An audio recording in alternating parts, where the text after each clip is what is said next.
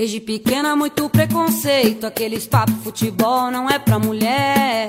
Mas aprendi a dominar no peito, pôr no chão e responder com a bola no pé. Sempre com a molecada correndo na rua. É ligeira, monta o time e a panela é sua. Não quer brincar de boneca nem pintar na escola. Só quer saber de driblar, correr atrás de bola.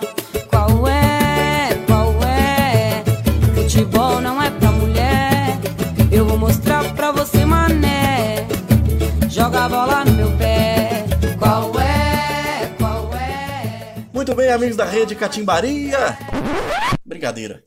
Oi, pessoal, eu sou o Fábio Andrade, está começando mais um Catimbaria, esse o de número 11. Hoje que vai ser um especial sobre o futebol feminino, né? Sobre a Copa do Mundo de futebol feminino. Vai ser um especial mais curtinho, a gente vai falar dos resultados da rodada. Na verdade, eu, Fábio Andrade, vou falar sozinho dos resultados da rodada e vou falar um pouquinho também do futebol da seleção brasileira, né? E aí, com trabalhos técnicos de Marcos Paulo Rodrigues, que vai editar isso aqui pra gente, vai dar um jeitinho pra nós. Bom, comecei o podcast hoje de uma maneira diferente. Na verdade, é a primeira vez que eu começo o podcast, então não tem como vocês saberem como eu começaria. Mas eu comecei fazendo uma imitação, não do Galvão Bueno, que eu não vou tentar fazer isso, mas eu usei o bordão dele, né? Porque o destaque dessa Copa do Mundo realmente é a a dimensão que ela tá tomando, né? É a primeira Copa do, do Mundo feminina que é transmitida pela Globo, né? O, logo na estreia do Brasil, já na fase de grupos, o Galvão Bueno, junto com a Ana Thaís Matos e o Caio Ribeiro, transmitiram a partida entre Brasil e Jamaica, então é um grande destaque, né? Fora os recordes da seleção, eu vou falar um pouquinho deles é, é, daqui a pouco. E a seleção da França empolgou muito, né, durante os amistosos e acabou comprando a torcida da França, né? O pessoal comprou o boi mesmo da seleção, né? Tá procurando. Nos primeiros dias de venda, se esgotaram os jogos da seleção da França, a semifinal e a final. É uma grande favorita ao título, não precisa soltar o sininho agora, mas enfim. Vamos falar um pouquinho dos. Além das novidades dessa Copa do Mundo, das especificidades dessa Copa do Mundo, vamos falar um pouquinho dos recordes. A Formiga, ela jogou o primeiro jogo e, portanto, ela é a primeira atleta no masculino e no feminino a atuar por sete Copas consecutivas, portanto, por sete Copas também, né? Ela vem jogando desde 1995 na seleção. Foi a primeira Copa dela, a primeira Copa dela foi em 1995. Pra vocês terem ideia da dimensão disso, 150 atletas que estão atuando nesta Copa do Mundo não eram nascidas quando a Formiga de 41 anos atuou pela primeira vez. E também ela jogou com três gerações da seleção. Né? Ela jogou com a Cici, jogou com a Pretinha, jogou com a Marta, jogou com as novas meninas, Andressinha, Andressa Alves, com a Geise. A Geise não era nascida quando a Formiga estreou em Copas do Mundo, né? E tá atuando junto dela hoje. Então é um feito muito gigantesco. Fora que a Cristiane é a primeira atleta a marcar mais de um gol em uma mesma partida em três Copas diferentes. Ela marcou contra a Guiné Equatorial em 2011 e contra a China em 2007 voltou a marcar no domingo dois gols contra a seleção da Jamaica e também marcou um hat-trick, né? Logo de cara, ela assumiu a artilharia no dia, mas aí hoje tivemos um jogo espetacular dos Estados Unidos, venceu por 13 a 0 e a artilharia ficou para trás. Vamos falar um pouquinho então dos assuntos. Na verdade, vamos falar um pouquinho o jabá do Catimbaria, né? Antes de entrar de vez no assunto desse episódio. A gente está no Spotify e em todos os agregadores. É só escolher o de sua preferência e, por favor, indiquem o programa para outras pessoas. É só procurar por Catimbaria no Spotify, em várias outras plataformas, direto no Anchor, também no nosso site timeoutesportes.com.br e no Facebook, Twitter, Timeout Esportes, tá bom? A gente está lá. Bom, vamos começar falando do grupo do Brasil, né? Para a gente começar falando da seleção brasileira antes do jogo da seleção brasileira, uma, um, um jogo que pode ter sido uma surpresa para muitos, né? A Itália venceu de virada a Austrália por 2 a 1 às 8 da manhã, horário de Brasília, e assumiu temporariamente a liderança do grupo que seria tomada pelo Brasil na sequência, né? O Brasil venceu a Jamaica com três gols de Cristiano, um de cabeça, um de falta e um de um carrinho espetacular. Dois gols da Cristiano foram validados pela tecnologia Gol Não Gol, que é até importante pontuar que isso não tem nada a ver com VAR. A tecnologia Gol Não Gol está tá sendo usada aí há muito mais de 10 anos, né? É, é, a gente chegou a comentar sobre, sobre ela, uma tecnologia que precedeu o VAR, um chip na bola que conta, que dedura se a bola entrou ou não. Nos dois gols da Cristiane, uma a zagueira tentou salvar em cima da linha, mas a bola já tinha entrado e muito. No segundo e no outro gol que foi validado por essa tecnologia, a Cristiane bateu a bola, bateu uma falta, a bola bateu no travessão, bateu dentro do gol e saiu. Na sequência, inclusive, a Thaisa cabeceou para trás, né? E a Formiga completou. Se tivesse sido o gol da Formiga, a Formiga teria batido seu próprio recorde de jogadora mais velha a marcar em uma Copa do Mundo. A gente está aí na expectativa também da Formiga fazer um gol é, nessa Copa do Mundo e aumentar essa estatística, né? aumentar essa vantagem. Bom, é, sobre a Jamaica, o adversário é muito fraco, né? É o adversário fraco da chave, é, é o candidato a ser saco de pancadas. Apesar de ter boas jogadas, de, de conseguir subir a marcação, e daqui a pouco a gente vai falar um pouco disso, a Jamaica não surpreendeu muito, não, né? Às vezes que chegou não teve tanta dificuldade, às vezes que chegou com dificuldade, é, com perigo, a Bárbara salvou bem o Brasil. Né? Mas é um adversário muito inferior que, apesar de ser muito inferior, e é aí que a gente precisa ficar preocupado com a seleção brasileira, conseguiu pressionar a saída do Brasil em alguns lances muito cruciais, assim, né?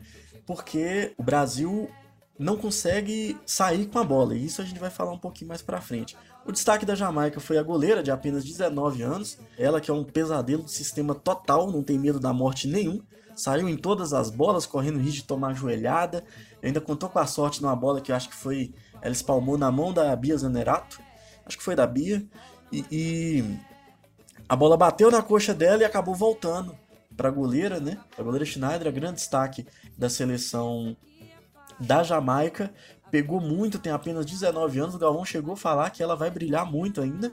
E é muito possível que sim, pegou até pênalti, apesar de que foi um pênalti muito mal batido, né? Sobre a seleção brasileira, o Vadão, nosso estimado treinador Vadão, ele continua usando a, a formação 4-2-4 com duas volantes, né? Uma formação que até costuma ser usada, pelo que eu tenho visto no futebol feminino, mas de maneiras diferentes.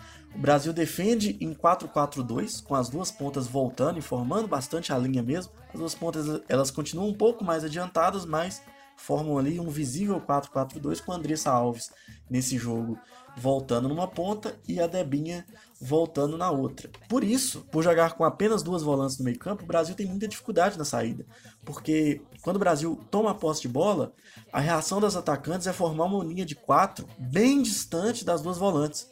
Então o Brasil começa a tentar sair a bola lá atrás, né? E, e, e acaba não conseguindo fazer essa ligação com a bola no pé, com a bola no chão.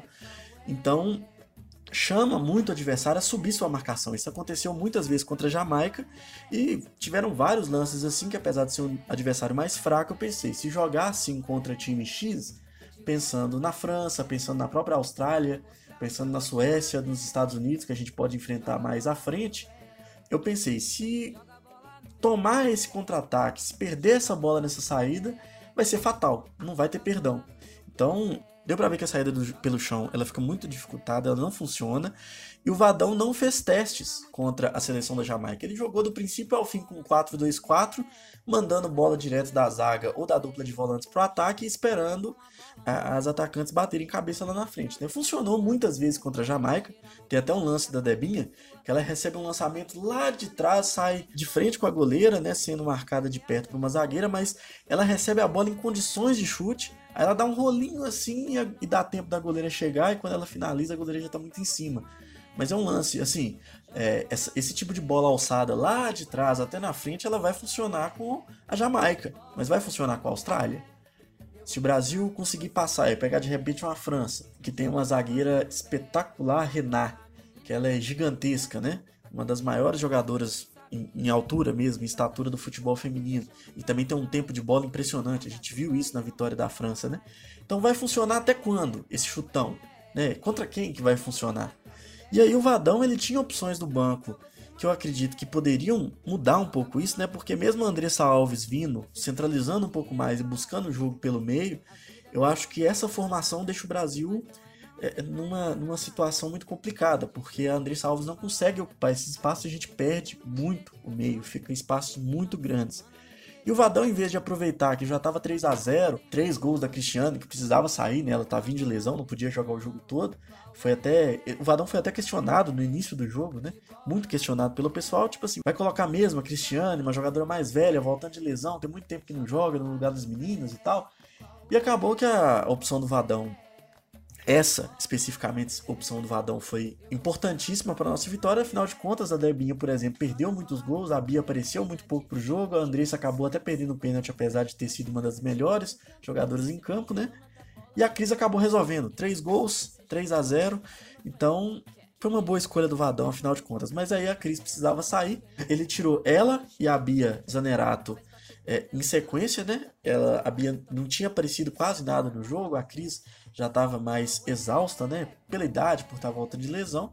Trocou duas atacantes por duas atacantes, colocou a Geise e a Ludmilla. E aí, mais pra frente, todo mundo esperando que ele fosse fazer uma alteração tática, de repente colocar a Andressinha no lugar da Debinha, que vinha perdendo bastante gols, e tentar, por exemplo, com a Andressinha um pouco mais recuada, fazer um 4-2-3-1. Pensando, a timeline do Twitter estava pipocando de possibilidades. O Vadão foi no final do jogo, nem tão no final assim, tirou zagueira por zagueira e gastou a última substituição. Então, assim, é uma coisa, é, é uma situação muito questionável, né? Porque ele experimentou muito pouco né, nos, nos, amistosos. Quando experimentou, experimentou errado. Não aproveitou essa oportunidade que ele teve, vencendo de 3 a 0 de tentar algo diferente, de trabalhar algo diferente, né? Provavelmente ele nem treinou uma formação diferente dessa, então fica complicado esperar alguma coisa, né? Especialmente com o nosso histórico, né? A gente o Brasil perdeu para todas as seleções do top 10 do ranking da FIFA, com quem ele jogou de um ano para cá, né? São nove derrotas consecutivas. A última seleção que o Brasil venceu foi o Japão em um amistoso logo depois de ganhar a Copa América. Né? O Brasil jogou dois amistosos, perdeu um, venceu o Japão e depois em todos os amistosos o Brasil perdeu. Então assim, é, é, em alguns desses amistosos eu cheguei a assistir, por exemplo, os amistosos da Copa She Believes, né, que foi lá nos Estados Unidos. Foram três amistosos, valendo uma taça. E o Brasil apresentou os problemas de sempre: da deficiência na saída, falta de presença no meio, é, é, uma falta de compactação imensa. Tem um abismo entre as duas volantes e as atacantes. Parece até que as próprias atletas sentem falta de alguém no meio, porque elas jogam nessa distância, como se elas estivessem deixando espaço para alguém flutuar no, no, no costado ali das, das volantes adversárias. Então é um negócio assim impressionante como a seleção brasileira é mal treinada. Eu cheguei a comentar no Twitter há um tempo atrás, nessa Copa She Believes, o Brasil ele mostrou muito repertório, até com as novas jogadoras. A Geise, gente, a Geise é o bicho. Ela joga demais, assim, ela mudou os jogos em que ela entrou e mudou mais uma vez contra a Jamaica. Ela é uma jogadora de muita movimentação, muita entrega, finaliza muito bem, dribla muito bem, parte para cima também, né? Que é uma, uma alternativa espetacular para quebrar linhas dos adversários. Mas assim, a gente vê que tem muito repertório quando chega perto da área, mas o Brasil tem dificuldade de chegar com a bola no pé perto da área. Né? A gente tem Marta, a gente tem Cristiane, que é uma definidora espetacular e mostrou isso mais uma vez na Copa do Mundo. A gente tem a Andressa Alves, que é a camisa 10 do Barcelona, sabe? Tem vários atletas com características. Tem a Ludmilla, que tem uma velocidade impressionante, né? A Debinha, que é muito aguerrida, ela constrói muitas jogadas, né? Ela perdeu muitos gols porque também ela criou muitas oportunidades de gols contra a Jamaica. Então, assim, repertório na frente a gente tem. Agora, essa ligação entre a zaga e o ataque tá devendo e muito, e para mim isso é culpa de, de ser um time mal treinado. A causa disso é o treinador. Para mim, a seleção brasileira é mal treinada e o Vadão foi uma péssima escolha para substituir a Emily para voltar à seleção. A gente costuma dizer que se a Emily tivesse sido demitida para vir um treinador mais qualificado, a gente não questionaria tanto a demissão dela. Acontece que o Vadão passou pela mesma situação, a mesma é, é, o mesmo ritmo de derrotas da Emily, por exemplo, continua no cargo. Quando a Emily, por exemplo, inovou muito mais. A Ludmilla, por exemplo, que hoje está no exterior, foi campeã espanhola pelo Atlético de Madrid, ela foi lançada pela Emily não na seleção, mas no time que a Emily treinava lá antes de treinar a seleção. E foi levada para a seleção pela Emily também, né? E hoje é uma das grandes jogadoras do futebol mundial e é uma boa promessa da seleção brasileira. Então, assim, o que esperar de um técnico que não apresenta mais nada? Enfim, a gente falou muito disso é, em um outro episódio do Catimbaria, em que a gente critica bastante o Vadão, que teve a, é, a parceria, a participação da, da minha grande amiga Rafaela Freitas. E vocês podem ir lá que a gente vai estar tá xingando o Vadão bastante. Eu vou tentar não me, me estender tanto nesse assunto, né? Enfim, a classificação do grupo do Brasil.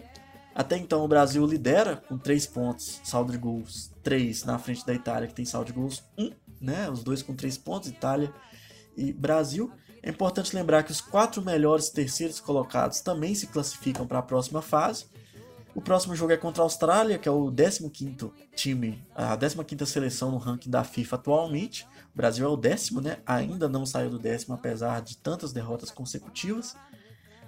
E o outro resultado da rodada, já falei, né? Foi 2 a 1 para a Itália de virada. E assim a gente encerra o que aconteceu no grupo C, que é o grupo do Brasil. O Brasil conseguiu aumentar um pouquinho as suas chances de classificação, vencendo bem a Jamaica. Apesar porque podia ser um placar mais elástico. Primeiro porque perdeu muitos gols, né? Teve um pênalti que a Andressa Alves telegrafou onde ia bater.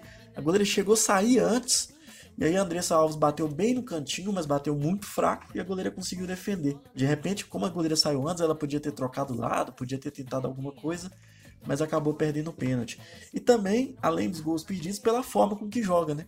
Se o Brasil fosse uma seleção que tocasse bem a bola, que saísse bem a bola, que ganhasse o meio-campo jogando bem, provavelmente a gente teria goleado a Jamaica por muito mais e teria, é, é, e teria inclusive força para enfrentar outros grandes times, que igual eu falei, qualidade com a bola no pé, seleção, elenco, para mim a seleção tem.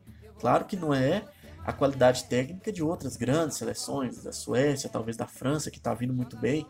O jogador da França na vitória contra a Coreia por 4 a 0 Vamos começar então a falar do grupo A. Ela, a camisa 20, ela deu um domínio absurdamente espetacular, uma bola que veio do meio do inferno. Ela deu aquela tradicional voadora, parou a bola no ar e caiu junto com a bola no chão, a bola dominada, parada no chão. Então, assim, a capacidade técnica de, de jogadoras de outras seleções também é discrepante, mas para mim o que pesa mais na seleção brasileira é a questão tática. A França venceu a Coreia por 4 a 0 foi a, a, a estreia da Copa do Mundo, né? o primeiro jogo da Copa do Mundo, que teve abertura e tudo mais. E no mesmo grupo, a Noruega ela venceu a Nigéria por 3 a 0. A situação do grupo é o seguinte: as duas seleções com 3 pontos, a França naturalmente na frente porque fez um gol a mais de saldo. Tem 4, a Noruega tem 3. No grupo B, a Alemanha venceu a China por 1 a 0. Ela tem 3 pontos, saldo de gol 1 e está em segundo lugar, atrás da Espanha, que venceu por 3 a 1 a África do Sul. Esse jogo foi bem interessante também. Foi um jogo bem legal de assistir. Eu cheguei a assistir uma grande parte dele também. É foda que é complicado, né? No serviço, às, às vezes a gente tem que colocar aquela telinha no cantinho para quem trabalha com computador.